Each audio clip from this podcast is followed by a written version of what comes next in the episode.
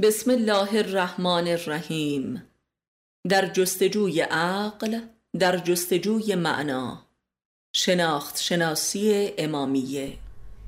معلف استاد علی اکبر خانجانی. صفحه چهار. بسم الله الاعرف یک. اگر عقل و شناخت باطنی در کار نباشد کتب آسمانی و احادیث نبوی و ولوی و بلکه وحی بیواسطه و الهام مستقیم غیبی هیچ ارزش و اعتباری نخواهد داشت زیرا به واسطه عقل است که مردان خدا از انبیا و اولیا قادر به دریافت وحی و الهام می باشند.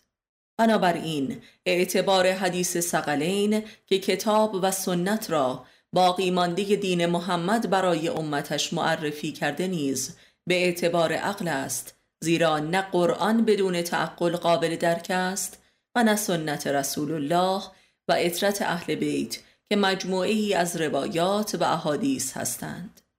پس آنچه که مقدم بر دین است عقل می باشد و آنچه که حقانیت دین را اثبات می کند نیز عقل است.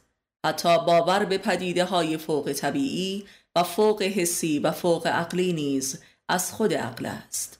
پس امام دین جز عقل نیست و آن کسی که هم که در اسلام موسوم به امام است حجتی جز عقل ندارد و بلکه خود حجت عقل است. و کسی که همه آیات و روایات و پدیده های طبیعی و اجتماعی را تبیین عقلانی می کند امام است. پس امام همان پیشوا و اصفه اقلانیت هر عصری می باشد که همه پریشانی ها و بنبست های افراد و جوامع بشری را با عقلش مفهوم می سازد و به نور این عقل راه می نماید. زیرا هیچ گرفتاری و عذاب و بنبستی نیست الا آنکه معلول نفهمی انسان است. دو آیا به راستی عقل چیست و تعقل چگونه فعالیتی از روح انسان است؟ به هر حال خداوند در کتابش کفر و معاصی و مظالم بشری را فقدان عقل خوانده است و نیز اکثر مردمان را از تعقل بیگانه معرفی کرده است و راه دینش را جز از راه عقل قرار نداده است که در این باره آیات و روایات کثیری وجود دارد که ما قصد نداریم در این رساله با اتکا بر علوم منقول به معنای عقل بپردازیم. بلکه می‌خواهیم عقل را از راه تجربه و معرفت باطنی دریابیم. همانطور که مجموعه آثار ما در طی سالیان همین راه را طی نموده است یعنی به واسطه عقل و معرفت محض به دین و قرآن و خدا و رسول و امامان هدایت رسیده است. و در این کتاب می‌خواهیم از راه عقل محض یک بار دیگر به حق امام و امامت برسیم. به امامت عقل و عقل امام. سه عقل و تعقل تلاشی برای فهمیدن و دریافت معنای چیزی است و این عین تلاش برای رسیدن به آن چیز است. به همین دلیل عقل و بلوغ و بلاغت مترادف یکدیگر است. بلاغت به معنای رسیدن. رسیدن از خود به چیزی دیگر که غیر خود است که این غیر خود گاه در درون خود رخ می دهد همچون حالات ناهنجار جسمی یا روانی. چهار. پس تعقل یک جریان راه است و حرکتی که از خود شروع می شود و به چیزی که غیر خود است منتهی می گردد این حرکت اگر به وسال برسد یعنی خود را به غیر خودی برساند معنایی حاصل می شود که این معنا بیان می یابد در کلماتی. پنج. نخستین اعضایی که خود را به یک غیر خودی میرسانند حواس پنجگانه هستند که از طریق لمس کردن، بوییدن، چشیدن، نگاه کردن و گوش فرادادن فاصله بین خود و غیر خود طی می شود و آنچه که حاصل می شود حاصل رابطه و لمس بین خود و غیر است. آیا آنچه که از طریق حواس میابیم ما را به معنا و حقیقت وجود دیگر چیزها میرساند؟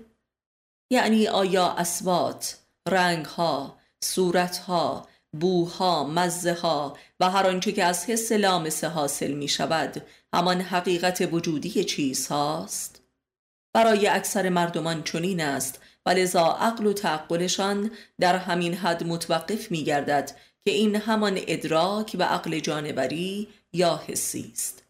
ولی اندکی هم هستند که این یافته های حسی را در ذهن و دل خود به کار می گیرند و در بارشان تفکر و تأمل می کنند تا به معنا و حقیقت برتری نائل آیند. و اندکی از میان این اندک مردمان هستند که در تعامل فکری و قلبی و روحی با این محسوسات به حق واحده وجود موجودات می‌رسند که خداوند نام دارد و این سلسله مراتب تعقل است. پس بدین گونه عقل حسی داریم و عقل فکری و قلبی و روحی. شش. پس درجه انسانیت به درجه اقلانیت است. و اما عالی ترین درجه و قلمرو تعقل بشری طی طریق بین خود و چیزهایی است که در خود و از خود بارز می شود که غیر خود است. زیرا قریب و نامفهوم است زیرا قابل دریافت نیست. مثل حالات و کردار نامفهومی که از انسان بارز می شود و یا رویاهایی که در خواب و بیداری می بیند که این نوع تعقل را معرفت نفس گویند یعنی تلاش برای فهم نافهمی های خیشتن. و این اساس عقل کامل و جامع می باشد زیرا آدمی تا زمانی که خودش را نشناسد و نافهمی های کثیری در خود داشته باشد چگونه می تواند چیزهایی در بیرون از خودش را بیابد و بفهمد و به آنها برسد؟ زیرا فهمیدن همان رسیدن است همانطور که خودشناسی هم راه رسیدن به خود است. پس خودشناسی بنیاد عقل سلیم و عقل معقول است زیرا کسی که احوال و امیال و ایده ها و جنبش هایی که در او جریان دارد را نمی‌فهمد پس از خود بسیار دور و بیگانه است و در واقع بی خود است. پس چگونه انسان بی خودی می تواند به خودی های دیگری برسد؟ زیرا انسان بیگانه از خود بی وجود است. پس چگونه عدمی می تواند به سایر موجودات برسد؟ در واقع تعقل راه وجودیابی است و عقلا درک می کنیم که یافتن خود مقدم است بر هر جستجوی دیگری و کسی که خود را نشناسد خود را نیافته است. پس خودشناسی بنیاد عقل و وجود است. هفت. پس عقل همان نور خودفهمی است و به میزانی که خود فهمیده و یافته می شود به سوی غیر خود می رود در غیر این صورت خودی که شناخته نشده در غیر خود گم می گردد همچون سایه ای که در سایه های دیگر گم می شود هشت. عقل همان نور ازل است و نخستین موجود است و نخستین منطق که اولین نطقش این است. من کیستم پس عقل نخستین خود است که خود را جستجو می کند و این همان گنج پنهانی است که در جستجوی کشف خود جهان هستی را آفرید و هر بار که با خود روبرو شد و پرسید که من کیستم جهانی دگر آفرید که آیا این خود اوست و دید که این هم خود او نیست. و بدین گونه موجودات و جانها و جهانها آفرید تا اینکه انسان را آفرید و از هر انسانی که آفرید پرسید آیا تو منی؟ تا اینکه یکی به این سوال پاسخ مثبت داد و او انسان کامل یا امام است که ظهور خود خداست یعنی ظهور کل عقل و عقل کل است یعنی امام عقل است و تجسم عقل نو پس عقل همان نور ازل پروردگار است که نور وجود است و نور اراده به ظهور خود که چون این ظهور کامل شد انسان رخ نمود و چون انسان کامل شد وجود ازل آشکار شده است که او را امام گوییم. پس عقل در مرحله نخست نور بودن است و در مرحله بعد نور ظاهر گشتن است. و در مرحله سوم نور ظاهر کردن وجود از هر چیزی است یعنی ظاهر کردن خدا از همه موجودات. و این کار را برای نخستین بار کسی به نام علی به تمام و کمال رسانید و امام اول شد و بلکه ظهور امامت که ظهور عقل کل است.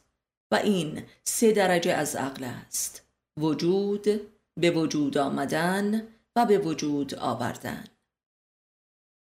ده. پس عقل هستی است و تعقل هم هستی آفرین.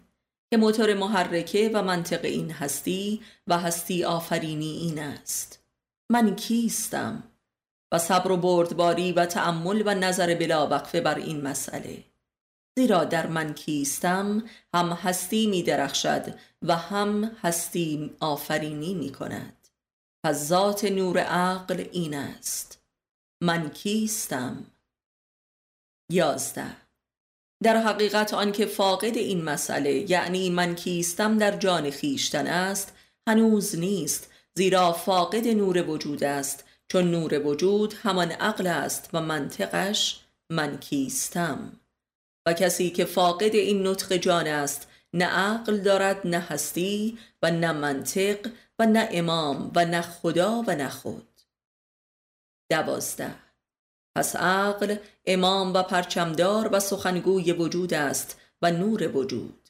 و این است که گفته شده آنکه خود را شناخت خدایش را و امامش را شناخت و باید دانست که نور جاودان خودشناسی همان من کیستم است و هرگاه من کیستم خاموش شد نور وجود خاموش شده است و هستی از آفرینش باز مانده است و انسان از بودنش ساقط شده است. من کیستم نور حضور است. حضور خدا در انسان.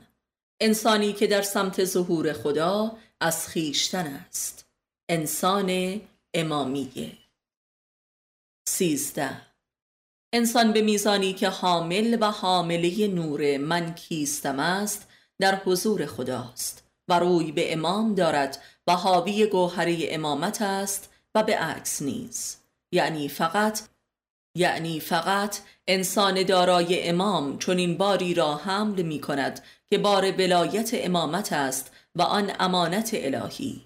و من کیستم همان نور مراقبت بر این امانت است و این مقدسترین مسئله انسان است و همان نور تسبیح و تقدیس است و هر که این نور را ندارد در محاصره شیطان است زیرا من شده است. من کیستم شاهراه تسبیح و تسکیه نفس است و برترین عبادت و شاهراه رحمت. زیرا من کیستم برخواست از من نیستم است و من نیستم ذات تسبیح است. و لذا امام علی معرفت نفس را برترین عبادت خوانده است. چهارده. من کیستم نور خلاقیت انسان و خلق جدید و هویت سرمدی است. این نور تعقل است که ازلیت وحدانی پروردگار را در خود تعبیر می کند و آخر و اول وجود را به هم می رساند و این بلاغت کامل و عقل کامل است و این نور امامت است. و ابراهیم را علم تعبیر بخشیدیم و خلیفه و امام قرار دادیم. قرآن. پانزده. من کیستم؟ همان گوهری خود آگاهی و معرفت نفس است. پس نور عقل جز در معرفت نفس فعال نمی شود. و تعقل هم جز تأملات در خیشتن نیست که آدمی را به حق هر چیزی در جهان می رساند. چرا در خود تفکر نمی کنید تا ببینید هر آنچه که در زمین و آسمان هاست بر حق است؟ قرآن. 16 پس تفکر در خیشتن است که انسان را به حق وجود سایر موجودات میرساند و این رسانایی همان بلاغت است که حاصل تعقل می باشد. پس تعقل جز در معرفت نفس به فعل نمی آید و این عقل حقیقی و سرات المستقیمی است که کوتاه ترین رابطه بین انسان و جهان را موجب می شود. 17 رسول خاتم نیز راه رسیدن به حقایق دینش را معرفت نفس معرفی کرده است. و حقایق دینش همان حقایق موجودات عالم است همانطور که میفرماید پروردگارا مرا بر حقایق اشیاء بینا فرما و این عقل محمدی است که عقل کل است. 18 معرفت نفس همان عقل خلاق و رساست که انسان را به خود میرساند در خود و به خدا میرساند در جهان غیر خود. این خود خدایی همان امام است و امامت. 19 عقل راه رسیدن به خود در جهان است و راه رسیدن به جهان در خود. در این راه است که امام و امامت در شناخته می شود و بلکه دیدار می گردد بیست. این جهان خودی و خود جهانی همان عرض ملکوت و جنات نعیم است. پس عقل و تعقل راه و روش رسیدن به بهشت است زیرا بهشت قلمرو به اراده کن فیکون است که در آنجا انسان هرچه اراده کند همان می شود. و این همان وسال انسان و جهان است برای انسان رسیده به جهان در خود و رسیده به خود در جهان. پس بهشت قلم رو به عقل کامل و کل است. بهشت عقلانیت و منزلگه عقل می باشد. 21 و می‌دانیم که جنات نعیم همان قلم رو به نعمت الله است که امام می باشد و عرض سکونت امام. در اینجا امامت همان قلم رو به ولایت و حاکمیت عقل است قلم رو به اتحاد انسان و جهان که حاصل اتحاد انسان با خود است و پاسخ به من کیستم. 22 در جنات نعیم و عرض ملکوت است که هر چیزی مظهری از ارادهی در انسان است. در اینجا من کل جهان هستی است و جهان هستی عین من است. این پاسخ به من کیستم است که به قدرت تعقل حاصل آمده است. 23 بانی این عقل کل در آخر زمان محمد صلی الله است و باعثش هم علی علیه السلام. و جمال واحدی ظهور این عقل کل هم فاطمه علیه السلام است که جمال واحده من ازلی در ابدیت می باشد. این جمال منی است که خود را جستجو می کند.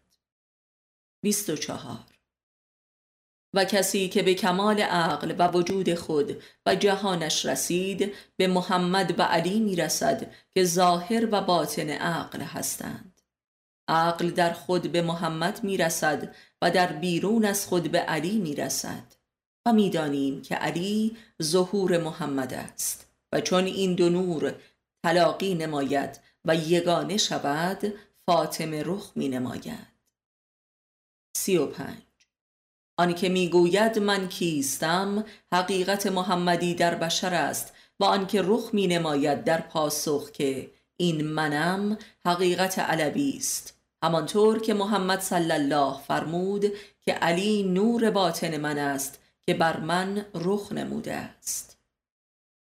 26 و این است که رسول اکرم صلی الله فرموده هر که در اندیشه است که کیست و از کجا آمده و به کجا می رود بر رحمت خدا وارد شده است.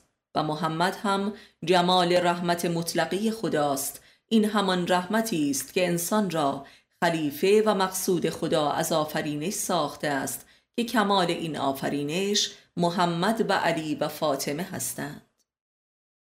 27 محمد صلی الله چیستی عقل است. علی علیه السلام هم هستی عقل است و فاطمه علیها السلام هم مستی عقل است و لذا او را کوسر خوانند و هستی بخش. 28 محمد دین عقل است علی هم حجت عقل است و فاطمه جمال عقل است. 29 عقل انسانیت خداوند است.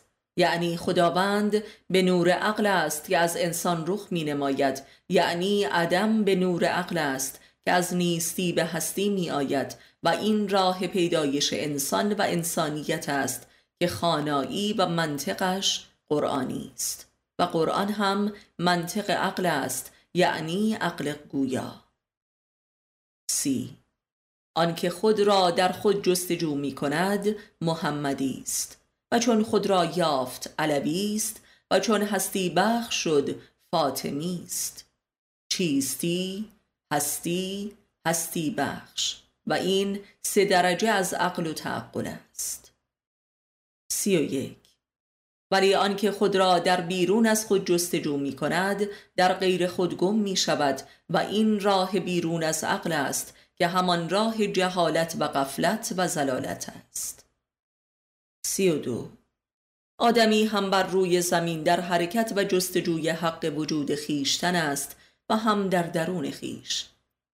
و زمین نیز هم به دور خیش و هم بر مدار خورشید در جستجوی مشابه است. و منظومه شمسی هم در بطن کهکشان راه شیری در حرکت و جستجوست و خود کهکشان راه شیری هم در فضای لامتناکی در حرکت و جستجوی حق وجود خیش است.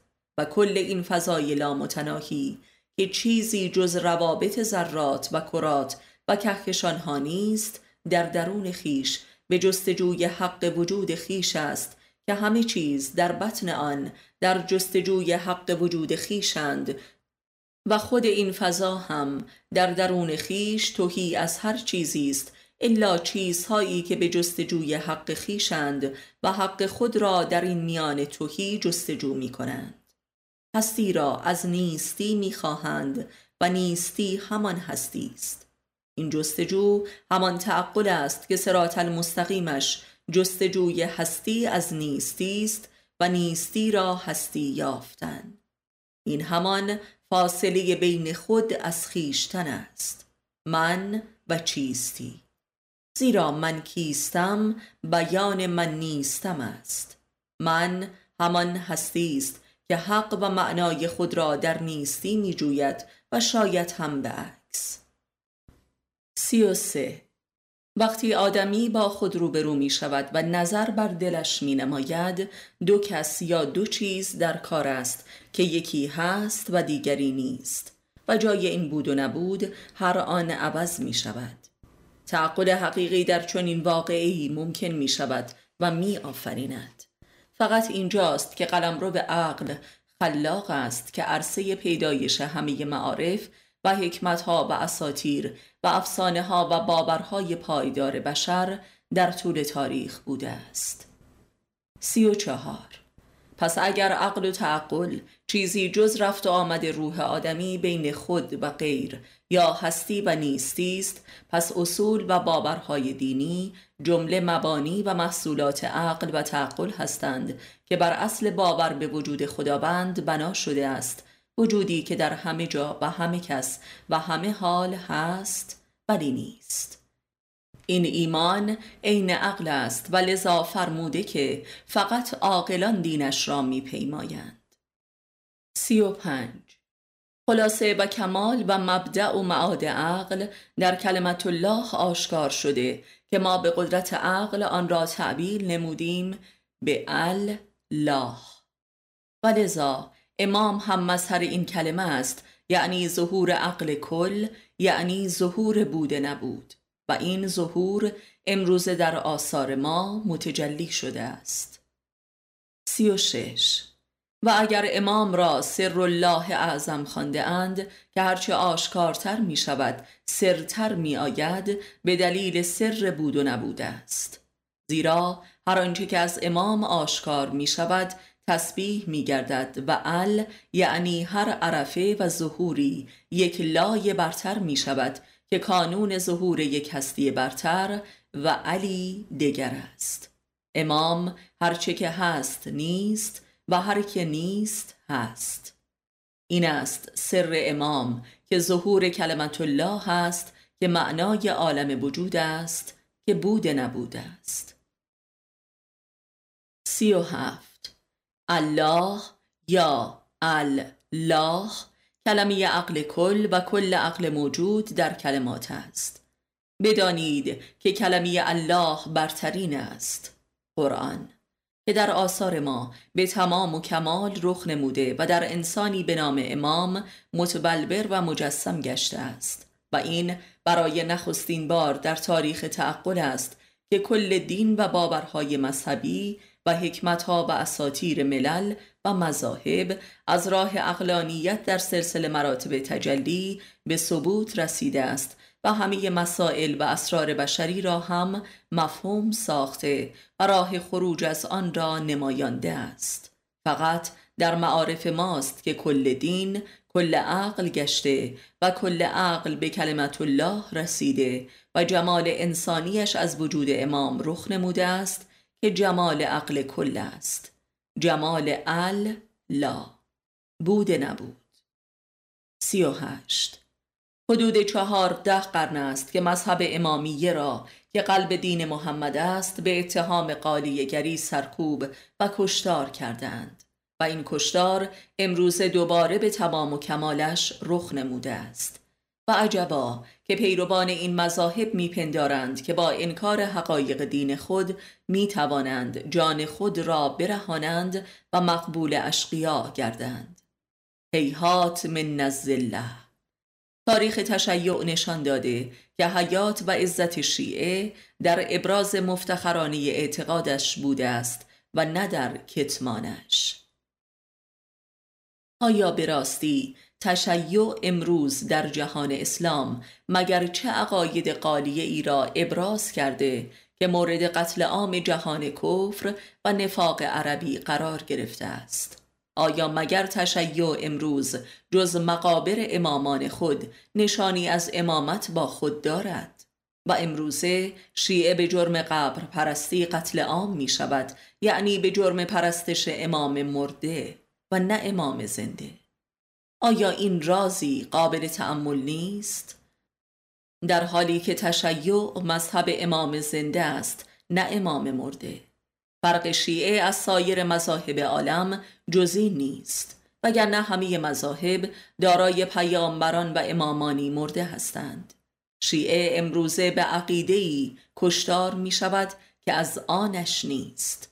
در این معنا تا توانی بمان که کل راز همین است یعنی راز کشتار شیعیان در تاریخ.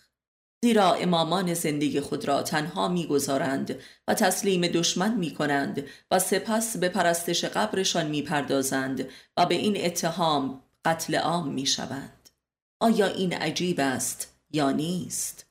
شیعه عقلش را طلاق داده و در زندگی از علوم کفار و عقاید منافقان پیروی می کند و از بابت این پیروی کشتار هم می شود عقل شیعه امام اوست ولی امام زنده و نه امام مرده ولی مسئله این است که حتی از کلام و معارف امامان مرده هم پیروی نمی کنیم و کسانی هم که این کلام را باور دارند قالیه می خانیم و تکفیر می نماییم و خود تکفیر می شویم. این حسابی معقول است آیا نیست؟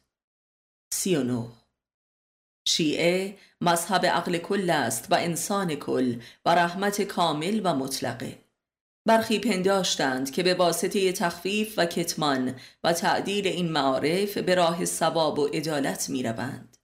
این شیعه متوسط الحال و مخلوط و التقاطی بزرگترین آفت و فساد و بدبختی بر پیکر مذهب امامیه بوده است که همواره یکی به میخ و یکی به نعل زده است و با همه سلاطین جور کنار آمده و چه بسا به آن خدمت کرده است.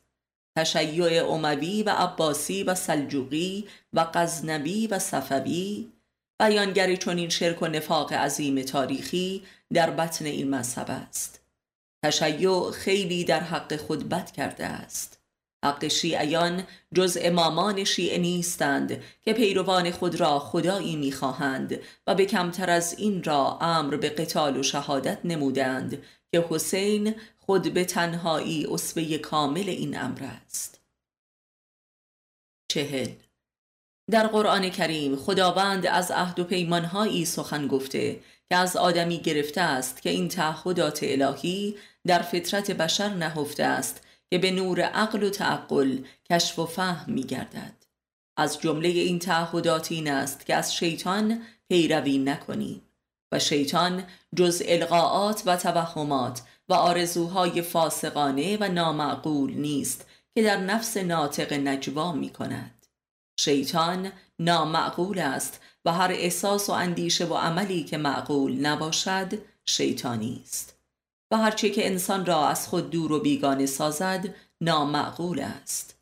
امر اول عقل رجعت به خیشتن است و خود را به یاد آوردن که عین به یاد آوردن خداست.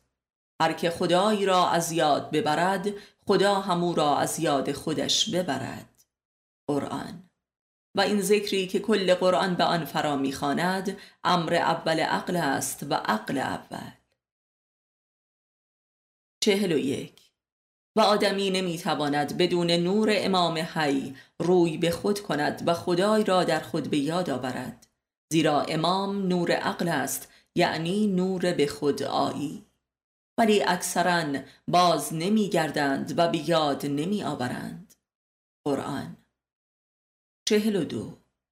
اصلا ذکر به معنای یاد قلبی خداوند خود به خود حاصل روی کرده انسان به دل خیشتن است. و این است که گوهره و نور سلات هم ذکر است و فرموده که نماز را برای ذکر برپا دارید. پس نماز هم یک بیداری عقلی و امر معقول است و تعقل را احیا می کند. اقامه سلات عین اقامه عقل است. چهل و سه. با نگاهی به زیارت نامه های قبور معصومین و اولیای الهی نیز به نور عقل که بازگشت به خیشتن و یاد قلبی خداوند و مقام معنوی امام را متذکر می شود پی می‌بری.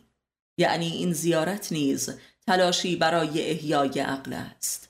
زیارت جامعه کبیره این حقیقت را به تمام و کمال بیان کرده است که امام ظهور عقل و علم و عرفان پروردگار است. آن هم عقل خلاق و نه عقل صرفا نظری پس این زیارت ها هم اگر به جز نیت اعتلای عقل و حکمت الهی و شناخت خداوند و تقرب الله باشد باطل است هرچند که سرات المستقیم این زیارت همان معرفت نفس است که خود امام تصریح فرموده است و لذا زیارت قبور برای عامه مردمانی است که اهل عرفان نفس نیستند و لذا اکثرا هم به نیت نیازهای دنیوی به زیارت می روند.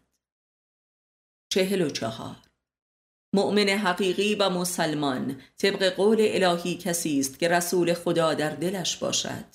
پس مقذوبی نیز در همین قلم رو حضور دارند و لذا میفرماید کسی که خدای را در دل یاد کند با اولیا و مخلصین محشور می شود قرآن یعنی معرفت نفس همان وادی الحاق و حشر با امامان است که انوار عقول الهی هستند. این است که علی علیه السلام معرفت نفس را اعظم علوم و شاهراه معرفت حق و خلق خوانده است. این مصداق آن حدیث است که ما از شیعیان خود پیمان گرفته ایم که به دیدار ما بیایند. که این دیداری شهودی و عرفانی است که به اهل معرفت نفس وعده داده شده است که حتی ممکن است در زیارت قبور ائمه حاصل شود همانطور که برای این بنده در زیارت امام رضا علیه السلام رخ نمود. چهل و پنج. و گفتند اگر گوش فرام می‌دادیم و تعقل می کردیم از اهالی آتش نمی شدیم سوره ملک. شنوایی اولین مجرا و روش تعقل است. شنیدن و تعقل کردن. دیدن و تعقل کردن. بوییدن و تعقل کردن. اگر محسوسات تعقل نشوند تبدیل به عادات و ابتلاعات و رخوت و اسارت در طبیعت می شوند و تبدیل به چاه های روح انسان در طبیعت می شوند و روح در آتش جمادی جهان سقوط می کند که همان دوزخ است. و تعقل موجب اعتلاع و عروج روح در طبیعت شده و ما برای طبیعت و عالم غیب را کشف می کند که عرض ملکوت است که عرض تجلی جمال عقل یعنی امام است. چهل و شش. با اندک تعملی در متن و محتوای زیارتنامه های قبور معصومین و نیز ادعیه منصوب به آنها در میابیم که با بیانیه اصول و مبانی عقل و معرفت و ادراک بشری روبرو هستیم. به شرط آنکه این متون را به زبان مادری فهم نماییم و خود را مخاطب و ناطق آن بدانیم. اگر معانی این متون به عقل درک و باور شوند وجوه غیبی عالم را به روی انسان گشوده و بر شهر وجود امامان وارد می کنند که عرض ملکوت است. چهل و هفت. این جانب هرچه از خرد و علم و عرفان در زندگی کسب کرده ام از نور دیدار امامان و اولیای الهی بوده است. هر دیداری در به نوینی از اقلانیت و دیدن و فهمیدن را بر من گشوده است.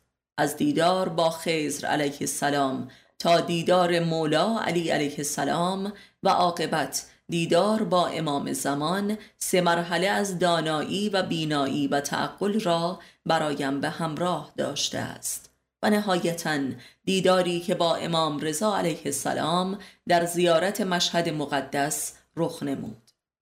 این ملاقات ها جملگی در عین بیداری و هوشیاری رخ داده است ولی حتی رؤیاهایی که در آن امامی به دیدار مؤمنی می آید حاصل نوری از معرفت و بصیرت جدید است. همانطور که چون این دیداری در رؤیایی با امام زمان دست داد که دستم را گرفتند که به آنی کل جهان را کالبد خود یافتم. این رویا موجب پدید آمدن حقیقت عرض ملکوت گردید که رساله ای هم در این باب تعلیف کردم که به مسابه کشف فرج امام زمان است. چهل و هشت.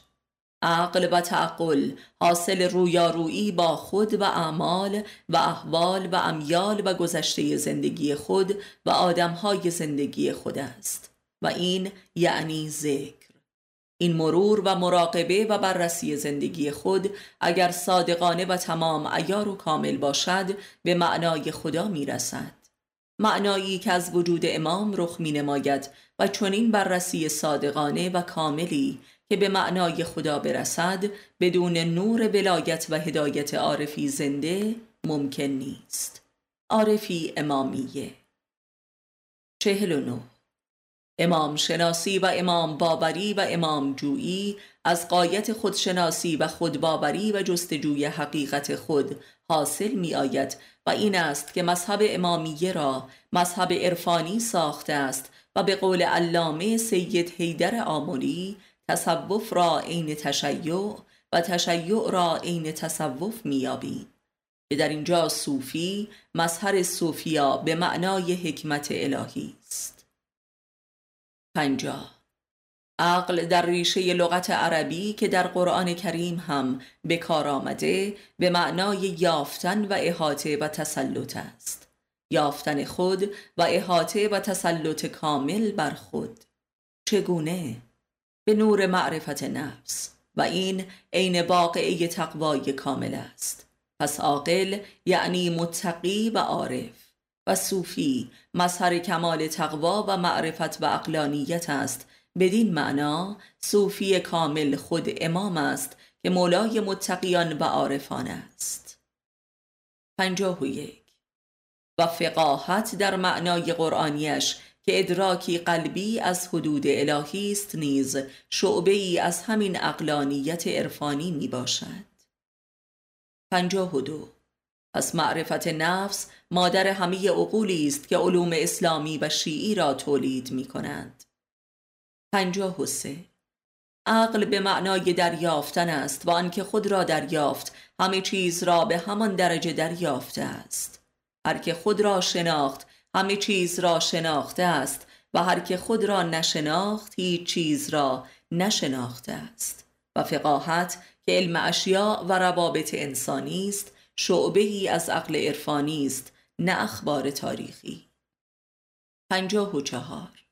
وقتی علی علیه السلام میفرماید که اگر عمر فقیه باشد همه اعراب فقیه هستند بدین معناست که فقاهت نه ربطی به عربیت و زبان عربی دارد و نه حتی ربطی به کاتب وحی بودن دارد. یعنی فقاهت نه زبانی است و نه خبری. زیرا عمر هم یک دانشمند تراز اول عرب بود و هم از جمله انگشت شمار اصحاب کبار رسول خدا که بیشترین روایات و آیات را از خود پیامبر شنیده و سنت محمدی را به این درک کرده بود. پس فقه شیعی فقاهتی عرفانی است و جز عرفای حقه شیعی حامل علم فقه نیستند که از نزد امام زمان مییابند به نور عرفان نفس. پنجاه و پنج. یعنی عقل شیعی و امامی جز عرفان نفس نیست و این همان عقل و علم لدنی و من اندی است که علم حضوری هم خوانده می شود که به معنای علم از نزد خود است. خود الهی. و این خود الهی برای عارفان شیعی همان خود امامی است یا خود علوی و علینی و این همان عقل و علم سرات المستقیمی است و بیهوده نیست که علی علیه السلام میفرماید که به راستی سرات المستقیم ماییم و اعراف ماییم. پنجاه و شش.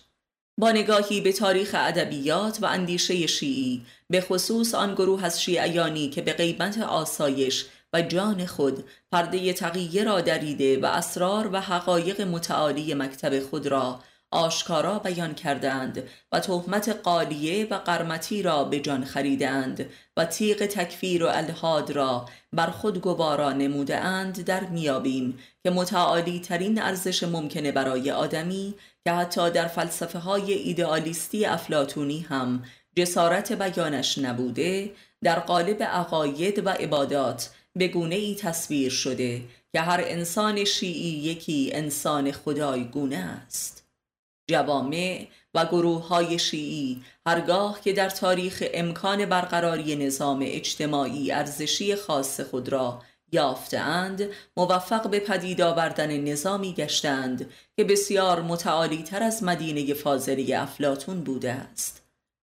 در قرون چهارم و پنجم و ششم هجری در مصر و شام و یمن و بحرین و دیلمان ایران حکومتهای خودمختار شیعی رخ نمود که بعدها الگوی سکولاری دموکراسی و لیبرالیزم و سوسیالیزم و برابری حقوق انسانها در مغرب زمین شد و اروپا را از قرون بستان نجات داد.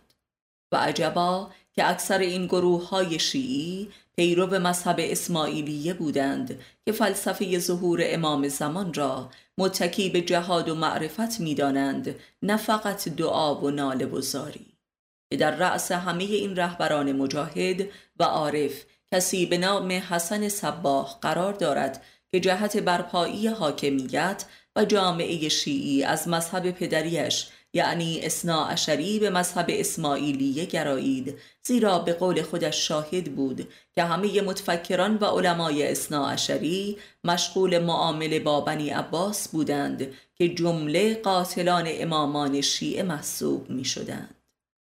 و حتی کسی چون سید رزی و پدرش که معلفان نهج البلاغه هستند در دربار عباسیان دارای مناسب سیاسی و علمی بودند و در وصف خلفای جور قصیده می سرودند و این همه خودفروشی و ذلت را به حساب غیبت امام دوازدهم می نوشتند لابد ولی اگر به فلسفه غیبت امام نگاهی اقلانی می داشتند و همچون انتظار مسیحیان در رجعت مسیح از آسمان و سوار بر ابر دچار آن همه خرافه و جهل نمی شدند خلافت عباسی نمی توانست چهارصد سال در تاریخ حکومت کند.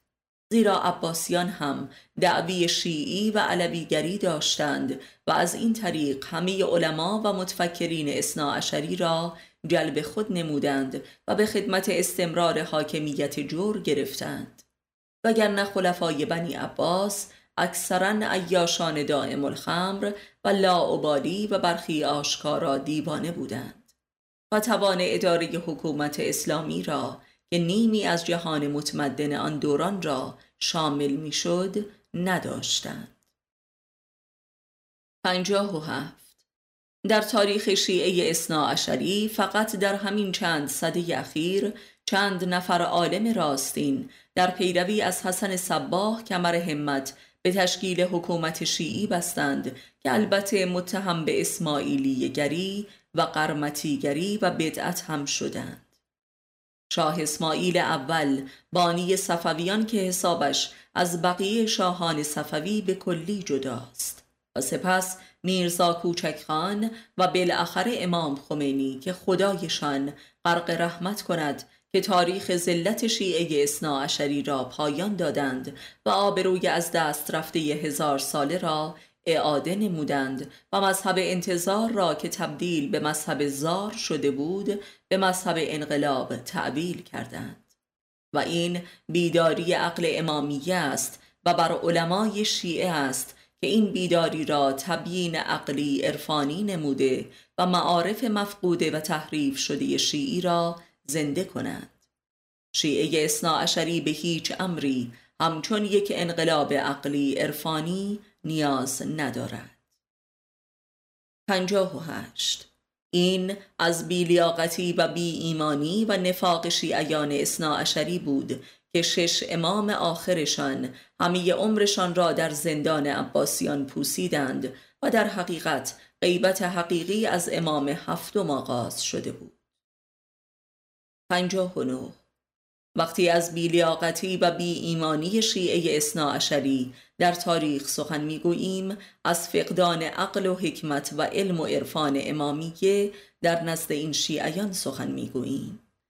زیرا غیبت امام حاضر و ظاهر شیعه جز امام نشناسی معنایی ندارد و اگر امام را نور عقل الهی می‌دانیم پس امام نشناسی عین بیعقلی و عقل نشناسی است. اگر به قول امام باقر علیه السلام امام معنای خداست این معنا جز به عقل قابل دریافت نیست. و اگر امام معنای خداست و نه ماده خدا پس غیبت و ظهور امام جز غیبت و ظهور عقل در نزد شیعیان نیست. هرگاه شیعیان به عقل آمدند و عقل را یافتند امام را هم مییابند. این به معنای خود آگاهی شیعی است.